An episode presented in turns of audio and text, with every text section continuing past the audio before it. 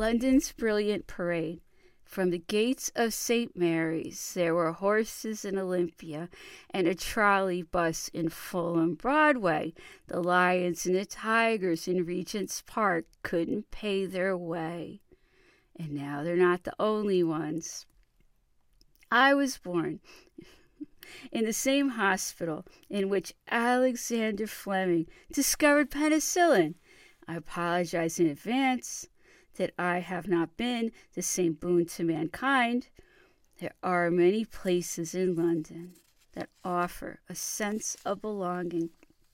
Camden, Stepney, Hampstead, Brixton, and even Shepherd's Bush. Paddington is not one of these.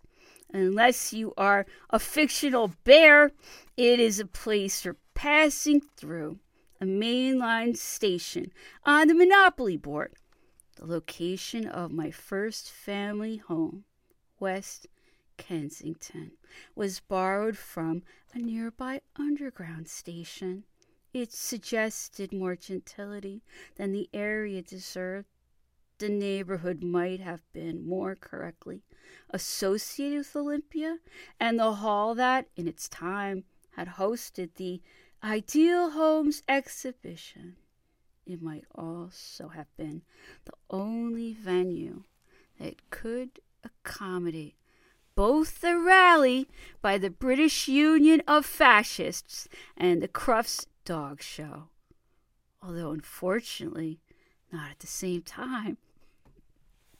By 1954, the terraces of mansion houses had been broken up into flats and bed sitting rooms, accommodations for a population passing through and out to the suburbs.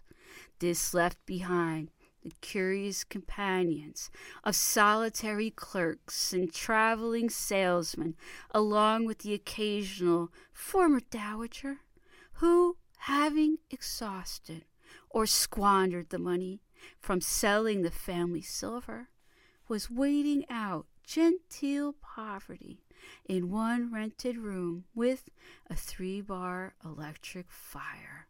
Sir Edward Elgar had once lived in the opposite building, but this must have been long before the road went all to hell. The basement dwelling at 46A Avonmore Road was my first family home.